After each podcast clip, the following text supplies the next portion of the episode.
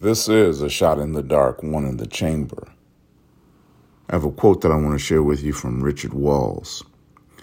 I don't fake my lifestyle. I have good days, bad days, broke days, paid days, up days, down days. But every day I pray and I keep going. Let's add some scripture. 1 Thessalonians chapter 5 verses 16, 17 and 18. Rejoice always, pray continually, give thanks in all circumstances, for this is God's will for you in Christ Jesus.